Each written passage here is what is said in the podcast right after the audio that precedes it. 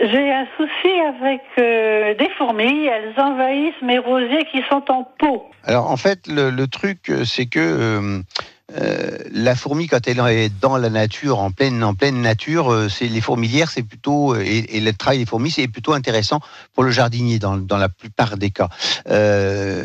Mais le problème dans un pot, c'est que les fourmilières, elles ont des systèmes anti-inondation, et que le problème, c'est qu'une fois qu'elles ont bien installé leur fourmilière dans le pot, le système anti-inondation, il permet aussi d'empêcher la plante d'accéder à l'eau d'arrosage. Donc, elle s'est évacuée sur les côtés, elles arrivent à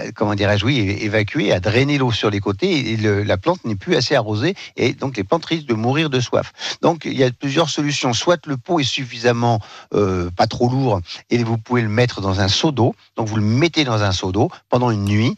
donc l'eau va monter progressivement, ça va chasser, ça va inonder les fourmis par là où elles ne pensaient pas que l'eau rentrerait, et normalement au bout d'une nuit, toutes les fourmis sont parties, il ne reste plus qu'à ressortir le pot de son seau ou de sa poubelle d'eau, on est reparti pour un second tour, et il faut faire attention parce qu'en fait elles s'installent souvent, les fourmis, quand il y a eu un déficit d'arrosage, on a oublié d'arroser pendant une semaine, 15 jours, on se dit avec l'humidité ça ira bien comme ça, et c'est à ce moment-là que les fourmis viennent s'installer, donc il faut faire attention à ce que les arrosages soient bien suivis, et puis normalement elles ne reviennent pas.